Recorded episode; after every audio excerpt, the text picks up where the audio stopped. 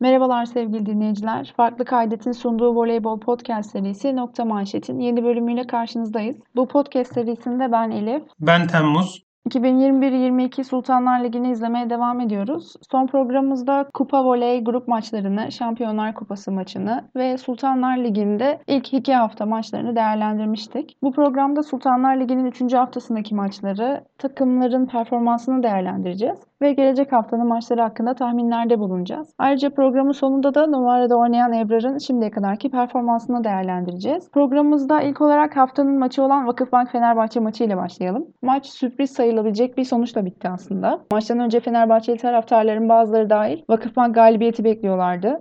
E, taraftarlar Vargas'ın gelişiyle aslında Vakıfbank'la mücadele edebileceklerini düşünüyorken Fenerbahçe bu maçın özellikle son iki setinde Vakıfbank'a net bir üstünlük kurarak maçı 3-1 kazandı. Öncelikle genel bir değerlendirme yapalım. Ondan sonra e, daha spesifik konulara ve isimlere değinebiliriz. Fenerbahçe neleri doğru yaptı da rakibine böyle bir üstünlük kurabildi sence? Özellikle bence Fenerbahçe takım halinde oynayarak maçı kazandı. Geçen senelere baktığımızda Vargas ağırlıklı bir oyun görüyorduk. Hani geçen senelerle karşılaştırıyorum. Geçen sene Vakıfbank'la çok mücadele edememişti Fenerbahçe geçen senelerde. Bu sene baktığımızda takımda herkesin belli bir rolü vardı. Herkes görevini yaptı. Yani Fenerbahçe kadrosuna baktığımda bugün kötü oynadı diyebileceğim bir oyuncu göremiyorum. Hani herkes belli oranda katkılar yaptı. Vakıfbank ise Vakıfbank çok dağınıktı. Takımda hani öne çıkan iyi diyebileceğim bir performans yoktu. Hani Ayça çok fena değildi. O da yani görevini yaptı genel anlamda. Gullit de çok iyi değildi. Fenerbahçe maçı daha çok isteyerek, daha konsantre olarak, daha takım halinde oynayarak kazandı. Evet, Fenerbahçe ligde Bolu ve Nilüfer'le oynadı bildiğimiz üzere ve iki maçı da aldı ama bu iki maçta da Naz'ı kadroda görememiştik. Terzic bu Vakıfbank maçına yine Buse ile başladı. Buse ilk set sanıyorum yanlışlıkla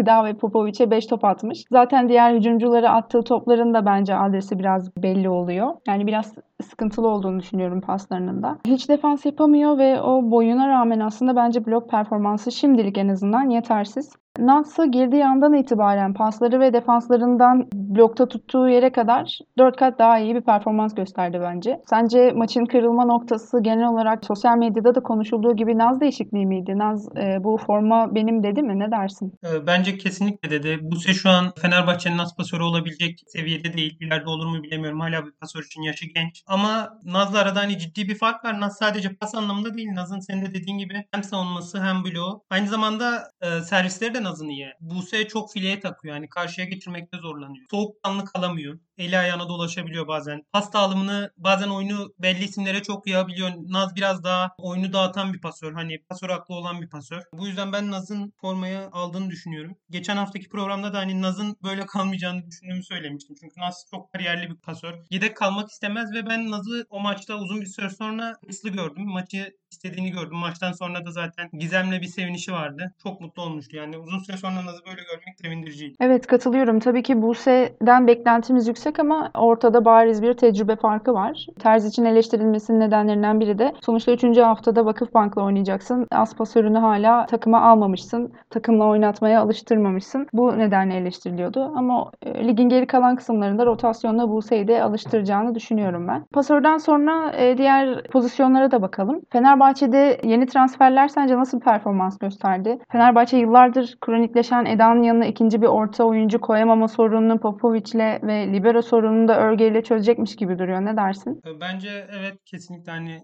İki oyuncu da çok önemli katkı yaptı. Yani maça biraz e, iyi başlayamadı Örge. Bence hani ilk setlerde Fenerbahçe'de herkes iyi performans gösteriyordu. Örge biraz daha gerideydi bence. Sonra maç ilerledikçe topladı. Fenerbahçe'nin geçen seneki kadrosunu düşündüğümüzde, geçen senelerdeki liberolarını düşündüğümüzde Örge formda olmasa bile o liberoların çok önünde bir libero bence. Bakalım performansı daha iyi gidecek mi? Hani bence gitmeli daha iyi. Çünkü şu an eski örge gibi değil hala. Daha iyisini yapabilir. İkinci transfer de e, orta oyuncuydu. Mila Popovic. Mila Popovic bence blokta özellikle Fenerbahçe'ye çok büyük bir güç katıyor. Eda oyundan düştüğünde Eda'nın yerine de katkı yapabilen bir oyuncu. Ben sahadaki duruşunu da beğeniyorum. Geri adım atmayan bir oyuncu. Ben Sırbistan milli takımında da hatırlıyorum. Terzic oyunculara kızarken Popovic karşılık veriyordu. Hani böyle dikte bir oyuncu. Şu an Fenerbahçe'de çok dikkat edemedim bunu ama Sırbistan'da en az geri çekilen oyunculardan biriydi Terzic'e karşı. Bu e, tavrını da seviyorum Popovic'in. Bence orada Eda'nın yanına eğer hücumda biraz daha sorumluluk alırsa, daha çok kullanılırsa ikinci bir oyuncu olacağını düşünüyorum.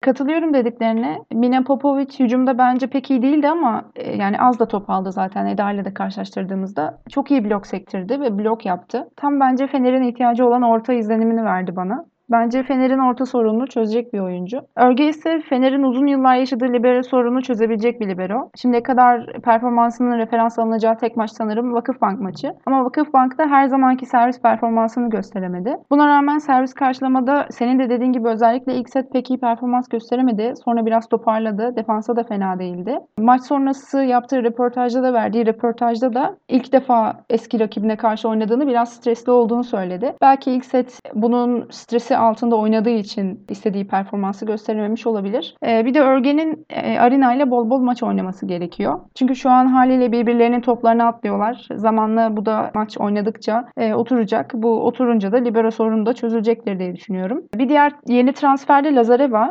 Lazareva kritik anlarda bence çok hata yaptı. E, merak edip baktım hatta 41 pas almış, 6 hatası var. 4 de blok yemiş hücumda. Verimliliği düşük aslında biraz. Oynadıkça açılacaktır ama bunun çok üstüne çıkabileceğini sanmıyorum yine de sezon başında yediği linci hak edecek kadar kötü bir performans göstermediğini düşünüyorum. Fenerbahçe'nin belki de sezona damgasını vuran en önemli transferlerinden birine gelelim şimdi. Maça da damgasını vurduğunu düşünüyorum. Maçın yıldızı hatta bence. Arina Fedoroseva'ya değinmeden olmaz. Arina maçta kesinlikle fark yarattı. Servis karşılaması belki çok sıkıntılıydı ama hücumda ve blokta çok etkiliydi. O nedenle bir power smaçör gibi oynadı ve çok iyi katkı verdi takımına. Hücumda %43 ile oynamış. 4 blok yemiş ama 3 de blok yapmış. Yani ekstraları da var. Attığı servis servislerin etkiliğinden konuşmaya artık gerek yok sanırım. Bu Arina'nın performansı hakkında ne düşünüyorsun? Arina'nın performansını değerlendirmeden önce e, gözüme çarpan garip bir istatistik var onu paylaşayım unutmadan önce. Fenerbahçe son, son seti 25-14 kazandı. Son sette hani Arina hiç göze batmadı ama Arina maalesef son sette 6'da 0'la oynamış. Yani hiç 6'da 0'la oynadığı dikkatimi çekmemişti. 4 blok yedi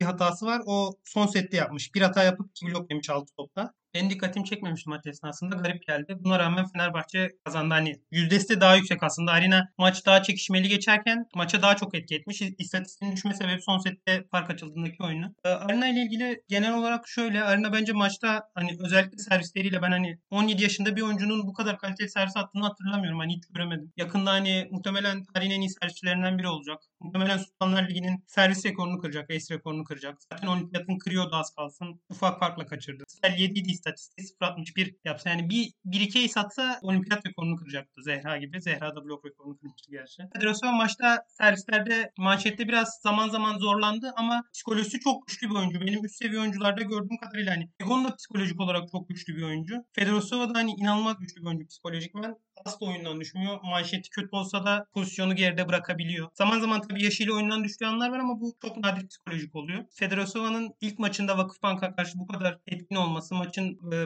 galibiyetin baş mimarı olması beni açıkçası çok şaşırttı. Ben Vakıfbank'ın ters geleceğini de düşünüyordum. Arina'ya ne desek yaşına göre az kalır bence. Evet kesinlikle ne desek e, yetersiz kalacak gibi. Tam bir wonderkid. Onun tam karşılığı Arina. Ligimizde izlemek de bizim için gerçekten büyük bir keyif. Uzun yıllar boyunca da umarım izlemeye devam ederiz. Yeni transferlerden bahsettik. Fenerbahçe'nin bir diğer yeni transferi de aslında e, Meliha. Hücumda fena değildi. Defansı bayağı iyiydi. Yani arkada çok güzel defanslar yaptı. İşte Meliha'nın yanında Arina olduğunda böyle Arina gibi smaçör olduğunda çok sırıtmıyor. Sen milli takımda da Hande iken Melia da iyi duruyordu. Euro Volley'de mesela e, Hande ucumda taşıyordu dönem dönem takımları. Melia da duruyordu. Melia hani görev adamı böyle oyuncuların yanında rol alacak bir isim. Yani genel olarak görevi bu. Yanında parlayan smaçörün gölgesi olacak. Savunmada mesela 20 manşet almış %55'e %25 bir hatası var sadece. Savunmada iyiydi Melia bence. Melia bence de savunmada çok iyiydi. Hücumda da iyi olduğu anlar vardı. Çok net hücumlarını hatırlıyorum. Hatta blok sayısı da vardı yanlış hatırlamıyorsam. Halka bir blok yapmıştı. Ama dediğin gibi ben de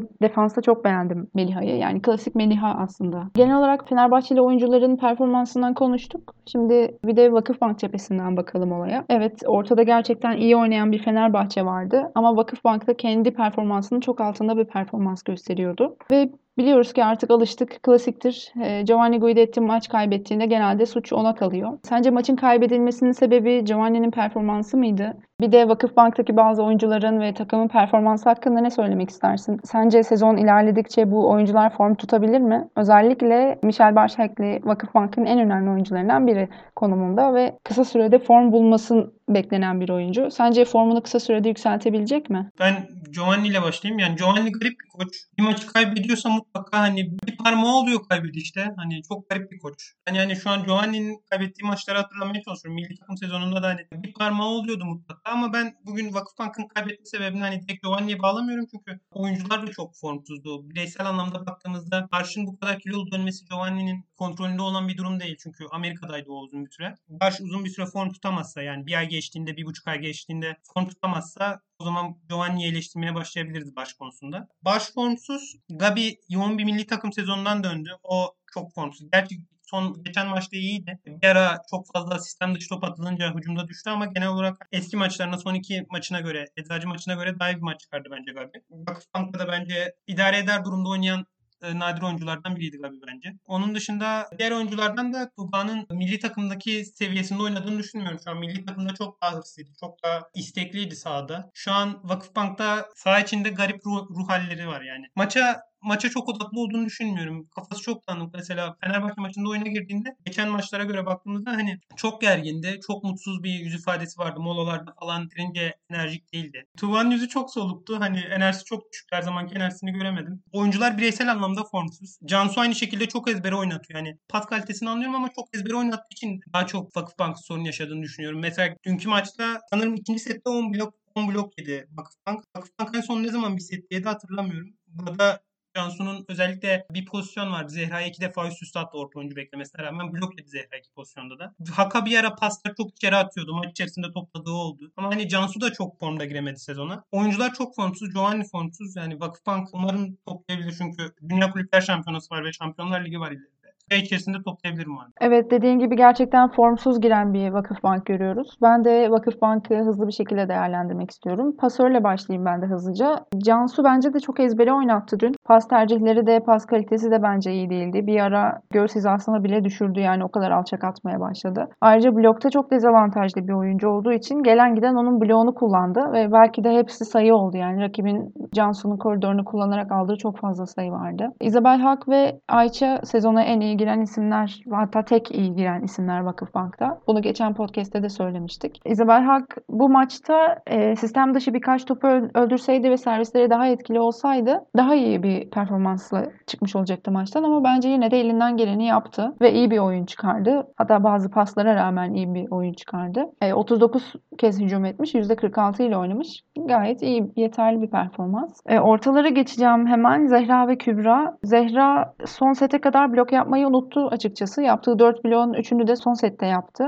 İlk set gösteri gösteri pas atan Buse'ye rağmen blok yapamaması bence çok büyük bir sorun. Yaptığı ama Fenerbahçe defansından çıkan 3 blok saydım ben. Hücumda da kendi normalinin altında bence. Yani %45 ile oynamış ama kendi normalinin bayağı altında. Kübra da 2 set oynadı maçta ya da bilmiyorum yani oynamadı mı desem bilemiyorum. Hücumda göze batan bir performansı yoktu ama bloklara yetişmekte çok zorlandı. Zaten genel olarak vakıfın en güçlü olduğu alanlardan biri etkili servisler ama ne Isabel ne Cansu ne Tuğba etkili servisler atabildi. Kübra da hep Gizem'in kucağına attı servisleri. Kübra genelde zaten Libero'nun üzerine atıyor servisleri. Ne etkili servisler atabildi ne de e, hücumda ve e, blokta isteneni verebildi. Özellikle blokta. Ortaları çok aksadı vakıfın. Smaçörleri geçecek olursam Michel ve Gabi hakkında senin dediklerine katılıyorum. Yani geçen podcast'te dediklerimi hala düşünüyorum. Formsuzlar. Gabi birinci smaçör olarak oynamanın verdiği baskıyı yaşıyor şu an. Bir türlü blok geçemedi bu maçta. Aldığı paslar da tabii işini zorlaştırdı.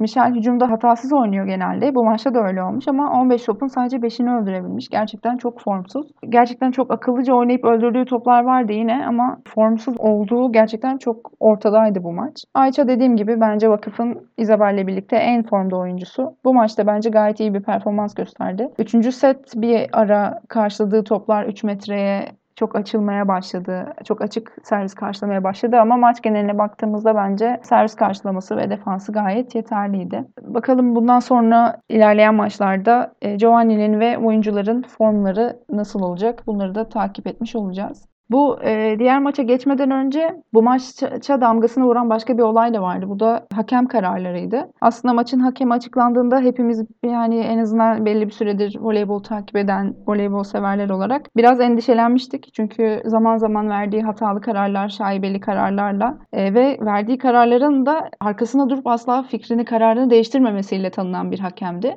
E, böyle bir derbinin hakemi. Kritik anlarda verdiği kararlar gerçekten maça damgasını vurdu. E, sen ne düşünüyorsun bu hakem kararlarının maçı bu kadar etkilemesine ve genel olarak maçtaki hakem performansı hakkında ne, ne söylemek istersin? Ee, öncelikle en azından hani hakem kararları tartışmalıydı ama e, maçı hakemden daha çok zarar gören taraf kazandı. Hani bence daha iyi oldu Fenerbahçe'nin kazanması. Çünkü Fenerbahçe kazanamasa ve hakem bu kararlarıyla çıksaydı ben düşünemiyorum hani. Umarım hani bu kadar büyük bir maça daha kaliteli hakemleri atayabilirler ileride. Benim saydığım 4-5 hatası vardı yani. Blok taşta hata yaptı. Yere değen bir top vardı. Orada hata yaptı. Naz'ın arka oyuncuyken aldığı bir top vardı karşıdan sanırım. Aklıma bir çırpıda gelenler bunlar. Ben normalde hakem konuşmayı çok sevmem maçlarda. Maçların önüne geçmesi, önüne geçmesini de sevmem hakemlerin. Ama bu kadar hata yapılınca da insan konuşmak zorunda hissediyor kendini. Umarım ileride daha yönetimler görebiliriz. Evet umarım. Yani artık bu hakemler aslında normalde uzunca eğitimlerden geçiyorlar ve birçok maç yönetmiş bu hakemler. En tecrübeli hakemlerimizden biri. Avrupa arenalarında da maçlara davet aldı bu hakemlerimiz. Umarım ileride daha arka planda olacakları maçlar izleriz. Haftanın en önemli maçını konuştuktan sonra Vakıfbank Fenerbahçe maçını konuştuktan sonra orta seviye için önemli bir e, maça geçelim. PTT Aydın maçı. Orta seviye takımların sıralaması açısından çok önemli bir maçtı. Aydın 3 maçtır kaybediyor. PTT ise bu maçı da 3-1 kazandı ve 3 maçtır kazanıyor. Çok iyi giriş yaptılar sezona. Aydın için ise benzer şeyleri söyleyemeyeceğiz. Aydın'ın az çaprazı Nicoletti maçta yine süre almadı. PTT'nin az çaprazı ise e, 34 sayıyla maçı maçta yıldızlaştı. %49 gibi hücum yüzdesi vardı. PTT'de Dimitrova'ya yardımcı oyuncular 2 taneli skor üretip iyi manşet katkısı yapan isimler yine smaçör ikilisi oldu. Helena ve Amanda. İkisi zaten sen de söylemiştin sene başında. Manşet alıp hücumda katkı yapabilecek oyuncular. Aynı anda katkı yapabilecek all-round oyuncular. Beklediğimiz gibi oluyor. Bu maç hakkında ne dersin genel olarak? Dediğin gibi PTT 3'te 3 ile devam ederken Aydın 3'te 0 ile devam ediyor. PTT aslında hem hücum hem servis hem servis karşılamada blok dahil oyunun her alanında Aydın'dan üstündü. 3-0 alabilirlerdi ama 3. set Amanda'nın servis karşılaması biraz bozulunca e, oyun kurguları bayağı aksadı. Dimitrova'nın da hücumları bir türlü ölmedi. O set boyunca Aydın ikişer üçer sayı farkla götürdü ve e, almayı başardı.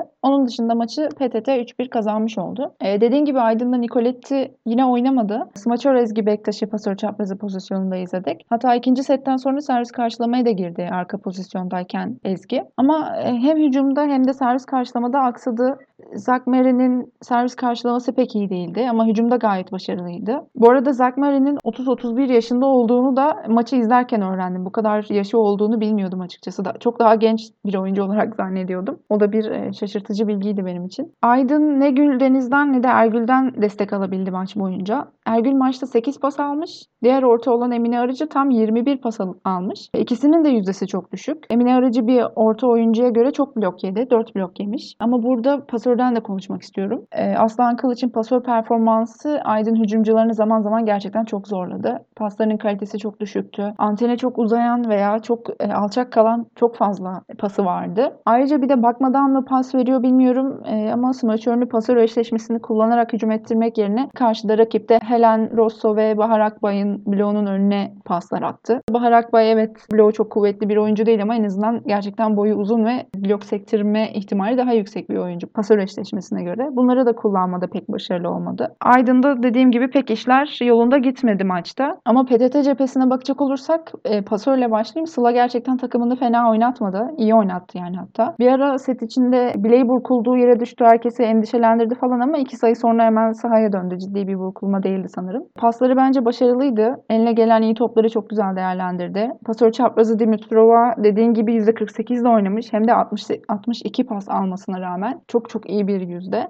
O kadar pas almasına rağmen. Kaybettikleri 3. set dışında çok iyi bir performans gösterdi bence Dimitrova. Rosso bence kötüydü. Helen Rosso. Paralelden pasör üzerinden aldığı bir iki böyle net sayısı hücumları dışında çok aslında net hücumlarını göremedim. Bir ara üst üste servis karşılamaya girdiği için hücuma hazırlanmada çok zorlandı. Büyük ihtimalle çok fazla servis karşıladığı için hücumda da yüzdesi düştü. Zaten maçı %26 ile bitirmiş. Çok düşük. Amanda ise diğer smaçörü PTT'nin 13 hücum 5 blok %45 hücum yüzdesiyle bitirmiş maçı. Defansa da çok çok iyi işler yaptı arkada. Ama ben PTT'nin genel olarak defanstaki çabasını da beğendim. Sadece Amanda'nın değil takım olarak her topu çıkarmaya çalıştılar. PTT'de bir de ortalara gelecek olursam sezon öncesi kadro değerlendirmelerinde e, Bahar Akbey'in hücumda yetersiz olduğunu söylemiştim. Bu maçta 12 pasın 4'ünü öldürebilmiş. 2 hata yapmış. 1 blok yemiş. Neredeyse 2 metre boyu var ancak rakip takımın pasörü kötü oynatıp smaçörleri kısayken bile maçta 1 blok yapabilmiş. Ama gene de PTT dediğim gibi maçın her alanında Aydın'a üstünlük kurdu. Ben fikstür nedeniyle bu maçı çok izleyemedim. Ben daha çok izlediğini düşünüyorum. Sanırım İlayda Uçak yine süre almadı hani. Bilmiyorum ama ne dersin İlayda Uçak? Evet, e, İlayda Uçak hiç maça girmedi. Büyük ihtimalle senin bir önceki podcast'te söylediğin gibi antrenör pek onun performansını beğenmediği için ilk altıda tercih etmiyor. Kulüpten şimdiye kadar veya İlayda'nın kendi hesabından şimdiye kadar bir sakatlık veya başka bir durumla ilgili bilgi gelmedi. Büyük ihtimalle ya rotasyon yapılıyor ya da tamamen antrenör tercihiyle kadroda e, yer almıyor. İlk altıda yer almıyor şu ana kadar e, İlayda. PTT Aydın maçını konuştuktan sonra da sıradaki maçımız Galatasaray Kuzeyboru maçı. Maçı Galatasaray çok zorlanmadan 3-0 aldı. E, ilk iki set sonucu 25-11, 25-17 gibi e, farklı biten setlerdi. Üçüncü set e, biraz daha denk bir set gördük ama kazanan yine Galatasaray oldu 25-22'lik skorla. Maçta öne çıkan oyuncu şaşırtıcı istatistiklerle anti oldu. 23 sayı, %73 hücum ve %53 ile manşet alıp maçın galibiyetin mimarı oldu. Kuzey Boru'da ise e, geçen maçlardan farklı olarak Enim için ve e, Alessia Rikluk da e, maçı düşük istatistiklerle bitirdi. Maç hakkında genel bir değerlendirme alalım. Sence nasıl böyle bir sonuç ortaya çıktı? Anti takımın oyun kurgusunu baltalıyor demiştik. Sürekli bundan da dem vurmuştuk. Böyle oynamaya devam edebilecek mi? Ne dersin? Ben iyi ser satan takımlara karşı, iyi savunma ve iyi blok kurgusu olan takımlara karşı yine sorun yaşayacağını düşünüyorum. Çünkü zaman zaman Kuzey Boru iyi servis attığında hem Gamze sistem içinde çok iyi bir pasör ama sistem dışında Gamze de o kadar iyi bir oyuncu değil. Hem anti manşette zorlandı hem hücumda zorlandı o bölümlerde. Yani antinin böyle devam edeceğini düşünmüyorum açıkçası. Bu bugünkü performansında biraz takımın çok sistem içerisinde kalması ve Gamze'nin attığı ortayı sıçratıp köşeye 4 numaraya attığı tekli blokta vurdurduğu toplardı genelde. Ve burada çok dağınık bir görüntü çizdi. Çok iyi istatistiklerle çıktı maçtan. Evet 23 sayı, %73 hücum yüzdesi çok etkileyici. Aynı zamanda %53 manşet almış. %53 pozitif yüzdeyle manşet almış. Ama ben bu performansı tam ettireceğini düşünmüyorum açıkçası. Maçın bu kadar Galatasaray lehine dönmesinin sebebi de bence Galatasaray'ın çok sistem içerisinde kalması. Kuzey Boru hiç zorlayamadı e, Galatasaray'ı. Özellikle ilk sette mesela ben hatırlamıyorum Galatasaray'ın sistem dışına çıktığını kolay kolay. İlk sette Kuzey Boru kendisine manşet problemiyle başladı. Hücum edemedi. Manşet alamadı. Manşet aldığında da zaten Alessia ve Mitchum ağır oyuncular olduğu için hani Aurelian'da yapacak bir şey yok. Direkt kaldırıyor köşelere. Köşeler hani kalkıyor vuruyor. Rakipte iyi savunma yapınca, iyi, e, iyi blok tutunca bu oyuncuların da etkinliği düşüyor. Hem oynatması da zor bir takım zaten Kuzey Boru. Alessia'nın ve Mitchum'un istatistiklerinin düşük çıkma sebebi de Galatasaray'ın savunma yerlerinin iyi çalışmasıydı. Alessia'nın çoğu topunu savundular. Alessia'nın hücum yerlerinde de iyi çalışmıştı Galatasaray. Zaten ben Ataman Güney ile ilgili zaman zaman eleştirsem de bence savunmada rakip hücumculara iyi çalıştırıyor takımını. Alessia'nın çoğu topunu da iyi çalışmışlar verdi. Çoğuna savunma getirebildiler. Zaten Alessia hani zaten ağır bir oyuncu. Genelde kurulu bloklara karşı, kurulu savunmalara karşı hücum ediyor. Şu anda hem bence sıçraması da düştü. Çok ağır bir oyuncu artık. Aynı zamanda eskisi kadar güçlü hücum etmiyor. Zaten genelde çok güçlü hücum eden bir oyuncu değil ama şu an hani maçlarının da sertliği çok düştü. Galatasaray kolay savunmalar yapıyor. Biraz daha güçlü bir oyuncu olsa Galatasaray o topları savunmada zorluk yaşayabilirdi. Ama hem top yumuşak gelince hem de savunma kurulu olunca Alessia'yı iyi çalışınca zorlanmadılar Alessia'yı düşürmede. Maçta benim e, dikkatimi çeken şeylerden biri Galatasaray'ın ikincilikten aldığı orta Fatma Beyaz'ın servis turlarıydı. Her geldiğinde fark yarattı. Ben 3 sette de setin ortasında ikinci setin ortasında geldiğinde seri yakaladığını hatırlıyorum. İlk sette 14-10'da geldi sanırım. 19-11'e getirdi seti. İkinci set hani yine böyle bir farklı bir yerde gelip 5-6 sayılık bir seri yakaladı yine. Setin başında da yakalamıştı. Fatma Beyaz'ın servis turlarında sürekli seriler yakaladılar. Bunun bir sebeplerinden biri de sanırım hem Fatma Beyaz etkili servis atıyor hem de Galatasaray'ın en yüksek turu Şaşa Planinseç ortada. Köşelerde Alexia ve Asil Antonaki olunca blok tutmakta da zorlanmıyorlar. Her defasında seriler yakaladılar. Galatasaray'da diğer öne çıkan bir oyuncu da bence Gamze'ydi. Bugün takım sistem içerisindeyken hani kusursuz oynattı. Bence çok iyiydi sistem içerisinde oynattı oyun.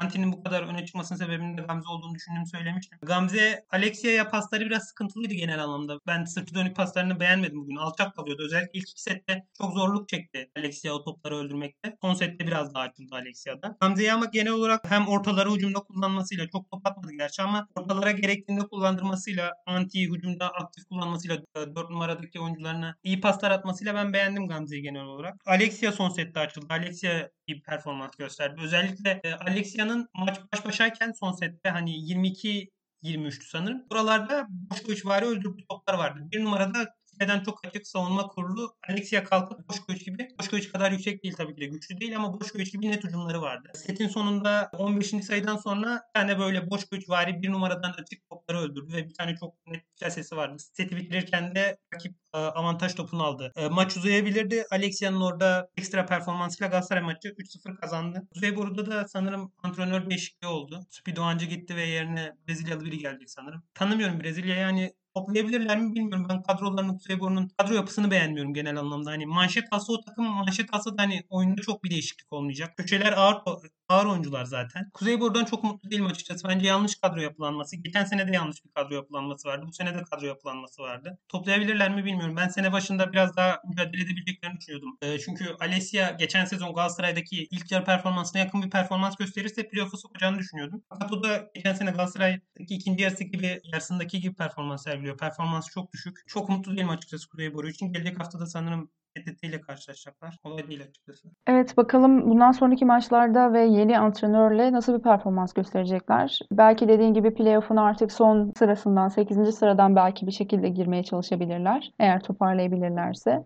Haftanın sürpriz maçlarından bir diğeri de Sarıyer Eczacıbaşı maçıydı. Eczacıbaşı zorlansa da maçı 3-2 kazandı. Bu maçta rotasyon yapmaya çalışan ama başarısız olup az oyuncularıyla maçı kazanan bir e, Eczacıbaşı izledik. Sarıyer ise yine bir önceki maçlarda olduğu gibi keyifli bir maç çıkardı. Senin geçen yine podcast'te söylemiştin sanırım. Gittikçe e, ligin e, yeni yeşil yurtu olmaya aday e, Sarıyer. Srničević'in performansına değinmeden olmaz. Yine çok iyi istatistiklerle çıktı maçtan. E, geçen e, maçta maçlarda da ger- gerçekten beklentimizin üstünde bir performans göstermişti. Hem hücumda hem savunmada iyi bir performans gösterdi bu maçta. Gösterdi diyorum, göstermiş açıkçası. Ben ben de fikstür nedeniyle maçı e, takip edemedim. Vaktim olmadığı için tekrarını da pek izleyemedim. O yüzden maçla ilgili değerlendirmeleri yapmak için şimdi sözü sana bırakıyorum. Genel olarak iki cepheden de maçın nasıl 5 sete gittiğini ve genel olarak performansları değerlendirebilir misin? Öncelikle ben set set anlatmaya başlayayım. Çünkü not tutarken de set set tutmuştum. Bence Eczacı sette çok iyi oynamadı. Sarıyer çok kötüydü. Özellikle hücumda top öldürmekte çok zorlandılar. Eczacıbaşı ise dediğim gibi çok iyi bir set çıkarmamasına rağmen hücumda daha iyi olmasıyla set farka gitti. Hani Sarıyer çok kötü girdiği için o set farklı bitti. Ee, Eczacıbaşı'nın yedeklerinin çok iyi performans gösterdiğini düşünmüyorum. Elif mesela pas kalitesi kötüydü o sette. Zaten sonrasında da Maya ile devam etmek zorunda kaldı. İkinci sette de bence Sarıyer daha iyi girdi sette. Eczacıbaşı'nın iyi olmadığını düşündüğümü söylemiştim ilk sette. Sarıyer daha iyi girince bu sette Eczacıbaşı'nı zorladılar açıkçası. Özellikle smaçörlerini ve orta oyuncularını, orta oyuncuları blok yapamadı maçta doğru düzgün. Zaten Beyza bloksuz bitirdi sanırım maçı. Merve zaten şu an blokta çok sorunlu bir orta oyuncu. Hani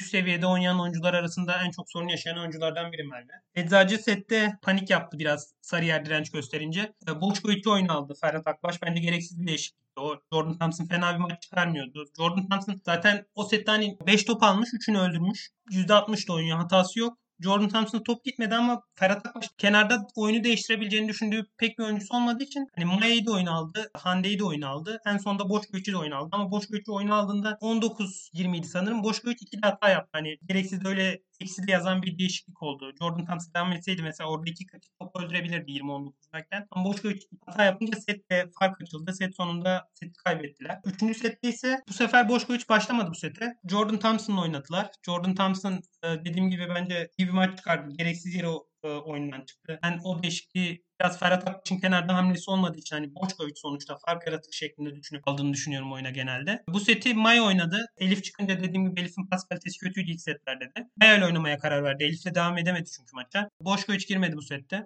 Rahat bir şekilde kazandılar. Bu sette çok zorlanmadılar açıkçası. Dördüncü sette ise yine anlamadığım şekilde maça Boşkoviç başladı. Dördüncü sette ben niye Boşkoviç'in başladığını bilmiyorum çünkü Jordan Thompson da çok kötü gitmiyordu sette. Bu sefer e, Sarıyer setiye girince Eczacıbaşı panik yaptı yine. Panik yapınca bütün toplar Boşkoviç'e gitmeye başladı. Boşkoviç o sette 19 top almış. Hani Boşko bol diye hani bütün topların Boşkoviç'e gittiği bir oyun sistemi var Eczacıbaşı'nda yıllardır. Ben bu sene ilk defa Eczacıbaşı'ndan bu kadar Boşko bol gördüm. Panik yapınca bütün toplar ona gitti. Boşkoviç'te yani Sarıyer'e karşı bile bu sistem hani artık çok çalışmıyor. Bence hani bunu vazge bundan vazgeçmeliler. Bunu denememeliler daha fazla. O seti Boşko bolla kazanamadılar. Kaybettiler. Beşinci sete de yine kötü giriş yaptılar aslında. Beşinci setteki oyunlar da iyi değildi ama orada Hande'nin servis serisi var. Onunla fark açtılar. Orada Tayland oyuncular da ucunda aksadı. Smaç servis mi kullandı Hande? Hande smaç servis kullanmadı hayır yani. Normal servis kullandı ama etkiliydi. Taktik servisler kullandı genelde. Kısa servisler attı. Arkaya attı. Hani kariyerde dediğim gibi hani hücumda zorlandı. Manşette çok şey yapamadılar. Zaten e, ilk iki sette yedek liberoları Gülçe ile başlamışlardı. Sezona sonra Aybüke'ye döndüler. Sonra bu sette son 3 set yine Gülçe oynadı bence. Fena oynamadı Gülçe. Yaptığı savunmalar iyiydi. Birbirlerini tamamlıyorlar. Hani zaman zaman formaları değişiyorlar. Zaman zaman biraz oynuyor, biri şey yapıyor ama birbirlerini tamamlıyorlar. Hani Sarıyer yine o seti iyi oynayamadığı için Eczacıbaşı maçı kazandı. Hani Eczacıbaşı da çok aman aman bir oyun sergilemedi. Ben hani yazın başından beri birlikte çalışan bir takımın yedek oyuncularının daha çok katkı yapmasını beklerdim açıkçası. Ee, yedek oyuncularıyla maç kazanamıyor. Bence Eczacıbaşı Heyerman'ı tribüne göndermemeli asla. Çünkü Heyerman dışında zaten iki oyuncusu orta oyuncusu var ve ikisi de aksayan oyuncular zaman zaman. Eğerman'ı gönderemiyorlar. Boşkovic gönderemiyorlar. Hani Maya'yı da gönderemiyorlar. Çünkü Elif şey olduğu için şu an çok formsuz olduğu için geçen sezon bu kadar kötü değildi. Açıkçası Eczacıbaşı daha iyi gideceğini düşünüyorum Eczacıbaşı'nın sezon ilerledikçe ama nefesleri yetebilecek mi? Hani sonda bir e, ben Eczacıbaşı'nın atak yapacağını düşünüyorum ama bu kadroyla nefesleri yetebilir mi bilemiyorum. Çünkü yedekler çok ciddi alarm veriyor. Takımın takviyeye ihtiyacı var orta oyuncuda ve smaçörde. Evet yani aslında belki bu maç öncesinde Sarıyer'i 3-0 0-3-1 yener diye düşünüyordu büyük ihtimalle çoğu voleybol sever ama Sarıyer, işte Kuzey Buru, Nilüfer gibi takımlar sürpriz yapmaya açık takımlar. E, direnç gösterebilen takımlar. En zayıf anımızda gerçekten bundan avantaj yakalayabilecek takımlar. Eczacıbaşı da normalinin altında performans göstermiş seni anlattığından anladığım kadarıyla. Daha sezonun başında da konuşmuştuk. Hem sosyal medyada, Twitter'da da konuşuluyor. Yeni bir yapılanmaya gidildiği için bence belli bir süre vermemiz gerekiyor ve gerçekten artık sabırlı olmamız gerekiyor. Bu değişimlerin zaman alacağı belliydi. Bir de sezon başında planlanan kadro bu değildi. Yasemin sakatlandıktan sonra bütün belki de planlamaları değiştirmek zorunda kaldılar. Bu nedenle ben Eczacıbaşı'na biraz daha süre verilmesi taraftarıyım açıkçası. Yani ben de yaptığım değerlendirmelerde, takım değerlendirmelerinde söylemiştim. Benim için gerçekten çok fazla soru işareti barındıran bir takım. Kadro mühendisliği açısından. Bir de yeni bir antrenör eklendiğinde stratejisinin ne olduğunu da olacağını da bilmediğimiz için artık lig yarısından sonra yavaş yavaş iyileşme işaretleri göreceğimizi düşünüyorum düşünüyorum. Ben de sana katılıyorum. Ben Ferhat Akbaş'ın takımı biraz daha toplayacağını düşünüyorum. Onlara zaman veriyorum ama yedek oyuncuların daha iyi performans göstermesini bekliyorum açıkçası. Dediğim gibi senenin yazın başından beri en erken çalışan. Hazırlık maçlarında full yedek oyuncularla oynadılar. Gerçi orada da 8 maç oynamışlardı, kazanamamışlardı. Son maçta da berabere kalmışlardı o yedek oyuncular. Bu maçta da hani yine yedek oyuncularla kazanmadı yani Eczacıbaşı. Bilmiyorum yedek oyuncular bana ciddi soru işareti barındırıyor. Şimdi Ferhat Akbaş'ta oyuncuları seçtim bilmiyorum çünkü. Menajer değişikliği de oldu orada. Ferhat Akbaş onlardan sonra açıklandı. O konuda da çok eleştiremiyorum ama dediğim gibi zaman veriyorum bu takıma. Ee, şimdi diğer başka bir eşleşmeye geçelim. Ligin üçüm hattının bir kısmını ilgilendiren maç yani Nilüfer Karayolları maçı. Maçı Nilüfer 3-1 kazandı ee, ve ligdeki ilk galibiyetini aldı. Ben maçı izlemedim açıkçası.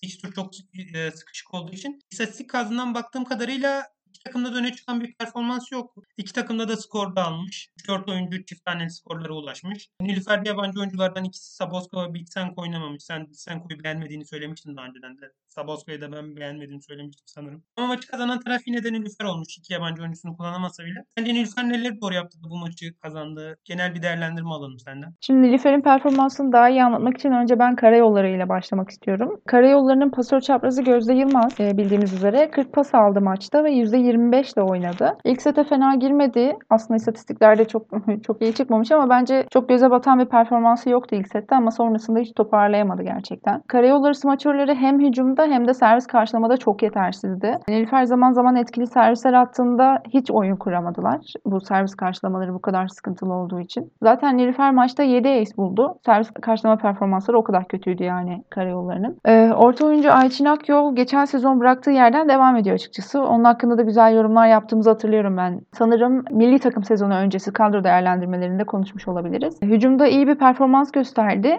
e, bu maçta ve 2 blok sayısı var ama bence iyi blok sektirme performansına sahip. Maalesef federasyonun istatistiklerinde blok sektirme istatistiklerini göremiyoruz ama bence iyi de blok sektirdi gibi gördüm. Karayollarının diğer orta oyuncusu Gerasimova ise 3 blokla çıkmış maçtan ama doğru düzgün de pas alamadığı için hücumda e, çok etkili olamadı. Çok öne çıkmadı. O yüzden hücum performansı hakkında bir şey söyleyemiyorum. Karayolları genel olarak çok sıkıntılı. Yani oyunun servis karşılama ve hücum yani başka neyi konuşabilirim bilmiyorum ama bu iki alanda gerçekten çok sıkıntılıydı. Nilüfer'e bakacak olursak pasör pozisyonunda bu maç Dehrican Hoca Hilal Kocakare'yi oynattı. Ve Hilal 2 ace, 2 blok ve 4 hücum sayısıyla çıktı maçtan. Ace olmayan ama avantı olarak dönen veya rakibin manşetini bozan güzel servisleri de oldu. Ben açıkçası bir pasörün ikinci topları bu kadar kullanması taraftarı değilim. Tam 9 kez plase denemesi e, de bulunmuş Hilal. Çünkü bir noktadan sonra ya defanstan çıkıyor o toplar ya da bloktan çıkıyor. Blokta yumuşuyor yani. Onun dışında topları iyi de attı. Oyunu bir oyuncunun üzerine yıkıp diğerini unutmadı Hilal.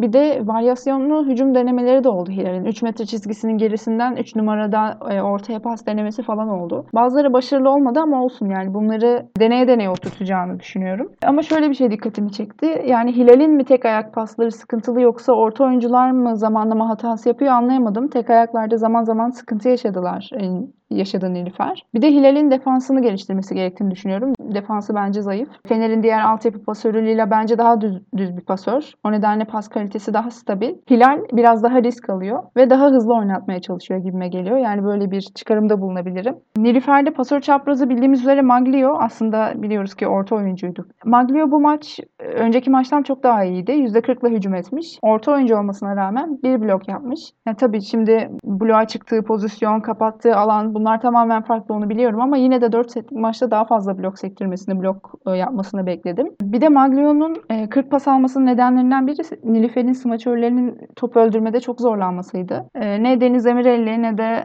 Hümay Topaloğlu istediğini verebildi. Fazlaca hata yapıp bloklandılar ikisi de. Ama Dehrican Hoca tam olması gereken yerlerde Aslı Tecimer'i oyuna soktu setlerde ve e, Aslı Tecimer setleri girdiği anlarda hücumda gerçekten güzel katkı verdi. E, ortalara gelecek olursak genel olarak fena değillerdi. Özellikle Sudenaz güzel bir maç çıkardı. Libero Buse ara ara çok iyi defanslar yaptı ama bence servis karşılamada iyi bir performans gösteremedi. E, maçta genel olarak iki tarafta da çok güzel defanslar yapıldı. Çok güzel e, ralliler izledik maçta. Keyifli bir maçtı. Yani bu maçın tekrarını izlemelerini öneririm voleybol severlerin. Gerçekten keyifli bir bir maçtı. Özellikle son seti yani izlemelerini öneririm. Çünkü Nilüfer 18-13'ten geri dönüp 20'li sayılarda öne geçip seti aldı. İzlemesi dediğim gibi keyifli bir maçtı ve e, Dehrican Hoca'nın kadroyu e, bu şekilde rotasyonlu kullanması da gerçekten hoşuma gitti. Ben senin eleştirilerini anlattığın şeyleri hani Hilal'i az çok milli takımda şey yapmıştım tahmin edebiliyorum bence haklısın. Milli takımda da böyle bir oyuncuydu söylediğin gibi. Ben biraz daha pas kalitesini onun oturtması gerektiğini düşünüyorum. Milan'ın pas kalitesi daha iyi genel olarak. Hani pas kalitesi öyle kolay oturan bir şey değil. Biraz daha pas kalitesini geliştirmesi gerektiğini düşünüyorum. Savunmasını da aynı şekilde. Hani senin şu an söylediğin şeyler genel olarak milli takımda da devam eden şeylerdi. Yorumlarını az çok tahmin edebiliyorum. Hilal Veli ile Fenerbahçe'nin iki genç oyuncusu, iki farklı tarz. Bu gerçekten hem bizim milli takımımızın e, geleceği için hem de Fenerbahçe'nin geleceği için güzel bir şey olduğunu düşünüyorum. Aynı bizim şu an milli takımda yaptığımız gibi Naz ve Cansu da birbirinden farklı oyun oynatan pasörler. Aynı e, bu şekilde Hilal ve Lila'nın da veya isimler fark etmeksizin farklı e, oynatabilen ve oyunun farklı alanlarında kendilerini geliştirebilen pasörlerin milli takıma kısa sürede girebilmelerini umut ediyorum. Umarım da kariyer basamaklarını artık adım adım tırmanıp milli takıma kadar çıkarlar. Şimdi dördüncü ve beşinci haftalarda da çekişmeli maçlar bizi bekliyor olacak. Dördüncü hafta Kuzeyboru PTT, Eczacıbaşı, Türk Hava Yolları maçları. Beşinci haftada e, Türk Hava Yolları Fenerbahçe ve Galatasaray Eczacıbaşı maçları. Çekişmeleri geçme potansiyeli olan maçlar. Ben Kuzeyboru PTT maçını PTT'nin alacağını, Eczacıbaşı THY maçında 5 e, sete Türk Hava Yolları'nın alacağını düşünüyorum. Türk Hava Yolları Fenerbahçe maçında Fener'in Galatasaray Eczacı maçında Eczacı'nın alacağını düşünüyorum. Tabii bunlar şimdiye kadar gösterilen performanslara dayalı olarak yapılan tahminler. Her maç farklı bir oyun görebiliyoruz. Her maç farklı bir rotasyon da görebiliyoruz. Ne olacağını da kestiremiyoruz ama şu anki mevcut durumda benim tahminlerim bu şekilde. Ve burada söylediğimiz maçların dışında da çekişmeli geçme ihtimali olan maçlar olabilir. Belki Aydın Kuzeybor maçı da çekişmeli geçebilir. Senin dördüncü, beşinci hafta maçlarına ilişkin e, tahminlerin ve beklentilerin neler? Ben Kuzeybor PTT maçında PTT'nin rahat yeneceğini düşünüyorum. Zaten Kuzeybor'da koç değişikliği olacak. Hani karmaşık bir ortam var. PTT Lig'de de iyi girdi. İyi yakaladılar? Devam edeceklerini düşünüyorum. E, Helen'in kötü bir maç çıkardığını söylemiştin Helen Russo'nun. Helen Russo sanırım ondan önce hastaydı. Hastalığı devam ediyor olabilir hala. Bilemiyorum maçı izlemedim ama hani bu maçta daha iyi olacağını düşünüyorum Helen Russo'nun. E, PTT'nin 3-0 kazanacağını düşünüyorum. Eczacıbaşı Türk Hava maçında da ben 5. sete gidebileceğini düşünüyorum ama hani bu maçın ben Boşkoviç oynarsa Türk Hava Yolları'nın sene başı itibariyle Boşkoviç'i durdurmakta zorlanacağını düşünüyorum. Çünkü yani Boşkoviç eğer Sırbistan milli takımındaki gibi oynarsa bence bu maçı 3-1 Eczacı alır. Eğer Sırbistan milli takımındaki gibi oynamazsa Eczacı Boşko bol oynarsa maçı 3-2 Türk Hava Yolları alır. Tamamen ben Boşkoviç üzerine bakıyorum bu maçı. Yani genel olarak baktığımda maçı kazanacağını düşünüyorum Eczacıbaşı'nın. Maya'nın fark yaratacağını düşünüyorum özellikle Maya'nın ve Boşko için. Maya çok kritik maçlarda aksayabiliyor. En son e, Vakıflılar hatırlayacaktır 1 Mayıs. Orada çok kötüydü ama böyle ligde normal büyük maçlarda bence gayet iyi oynuyor. Büyük maçları oynuyor. Çok büyük maçları Maya sıkıntı yaşayabiliyor bence. Bu maçı ben 3-1 alacağını düşünüyorum Eczacı'nın. TY'nin de ucumda aksadığı dönemler olabiliyor. Sorunlar yaşayabiliyor TY'ye. Bence Fenerbahçe Opet Sarıyer maçı keyifli geçebilir. Hani Sarıyer direnç koyabilir mi merak ediyorum açıkçası. Fenerbahçe çok iyi girdi gerçi. Ama Fenerbahçe eğer yediklerle başlarsa, tutku falan oynarsa Sarıyer'in direnç koyabileceğini düşünüyorum. Zaten şu ana kadar son 4 maçlarını 3 lig maçında 5 setlik maçlar halinde oynadılar. Ondan önce Pavolye'de de sanırım son maçı 5 set maç oynamışlardı. Hani 4 maçı da 5 setlik gidiyor. Bu maçı da 5 sete götürürlerse hani gayet keyifli olur 5 sete gitmesini sen 5. sette. 5. Ee, hafta maçlarından ise Aydın Kuzey Boru maçı var. Hani Aydın bir önceki hafta kazanır mı bilemiyorum Mert Grup'a göre. Mert Grup bir sene başında gerçi düşme adayı olarak değerlendirmiştik ama düşme kupasındaki rakiplere karşı kazandı. Şu an iki galibiyeti var sanırım. Kolay bir rakip olarak görmüyorum. Aydın'da Nicoletti yine oynamazsa bence 4. haftayı kaybeder. Aydın. Mert grup kazanabilir. 5. haftada artık Kuzey Boru ve Aydın hani iki sürekli kaybeden takımın ilk galibiyetini aldıkları hafta olabilir. Kaybedenlerin mücadelesi keyifli olabilir çünkü 5 maç sonunda biri kazanacak garip bir maç olacak. Ben o maçı izlemeyi düşünüyorum. Türk Hava Yolları'nın maçı var yine. Türk Hava Yolları Fenerbahçe maçı. Bu maç bence keyifli geçecektir. Türk Hava Yolları savunması iyi olan bir takım. Fenerbahçe de genel anlamda iyi bir takım. Zorlanmayabilir Fenerbahçe ama ben Türk Hava Yolları'nın sadece başında 5. sete götürebileceğini düşünüyorum. Fenerbahçe'de 5. sete götürebileceğini düşünüyorum. Lazareva'nın Lazareva'yı durdurabilir e, bence bence. Federosova'yı düşürebilir mi bilmiyorum çok oyundan ama bu maçın da 5. sete gidebileceğini düşünüyorum ama skor tahmini yaparsam 3-1 Fenerbahçe derim bu maça da. Onun dışında bir de Galatasaray Eczacıbaşı maçı var. Yani bu maçın da tamamen noktası Galatasaray'a Eczacıbaşı ilk maçtaki gibi yumuşak servisler atacak mı Kupa Voleydeki maçlardaki gibi. Yumuşak servis atarsa Galatasaray bu maçı kazanır. Yumuşak servis atmazsa yok eğer servislerde zorlarlarsa bence Eczacıbaşı bu maçı da 3-1 kazanır bence Galatasaray'a karşı. Tamamen servis kalitesine bağlı. Çünkü Eczacıbaşı Vakıfbank'a karşı iyi servis atmıştı. Ondan sonraki maç servis kalitesi düştü. Galatasaray'a karşı kötü attı. Vakıfbank'a karşı iyi atmıştı. Yani garip bir takım. Servis kalitesini tahmin edemiyorum ben o takımın. Servis kalitesini belirleyeceği bir maç olacak bence. Evet konuştuğumuz maçlar dışında bir de Vakıfbank Karayolları ve Bolu ile oynayacak. Gabi bir operasyon geçirmiş ve 10 gün sahalardan uzak kalacakmış e, Vakıfbank'ın paylaştığı bilgiye göre. Yani Gabi bu durumda Karayolları ve Bolu maçlarını kesin kaçırıyor. Sahaya döndükten 1-2 gün sonra da Nilüfer maçı var. Büyük ihtimalle onda da oynamaz. Yani Gabi en iyi ihtimalle 3 maç yok. E, bu da Michel, Tuğba ve Derya'nın daha çok oynayacağı anlamına geliyor. Zaten Bolu ve Karayolları maçlarında Tuğba ve Derya'yı daha çok görmeyi düşünüyorduk ama şimdi Gabi de e, resimden çıkınca Michel e, Tuğba Derya üçlüsünü daha çok göreceğimizi e, söyleyebiliriz. Karayolları ve Bolu maçlarında Vakıfbank'ın Yeşilyurt maçında olduğu gibi bench ağırlıklı oynayacağını düşünüyorum ben. Ben ve çok zorlanmadan e, maçı alacağını, maçları alacağını düşünüyorum. E, dediğin gibi Kuzey Boru 5. hafta Aydın'la oynayacak. O maçın da e, belki set içinde çekişmeli geçecek anlar olabilir. Sonucu her şey açık bir maç. Ben de şu an kimin kazanacağını tahmin edemiyorum açıkçası. Öngöremiyorum. Geri kalan maçlar ise e, ligi alt ve orta sıralarda tamamlamasını beklediğimiz takımların maçları var. Onlara da ilgiyle takip ediyor olacağız.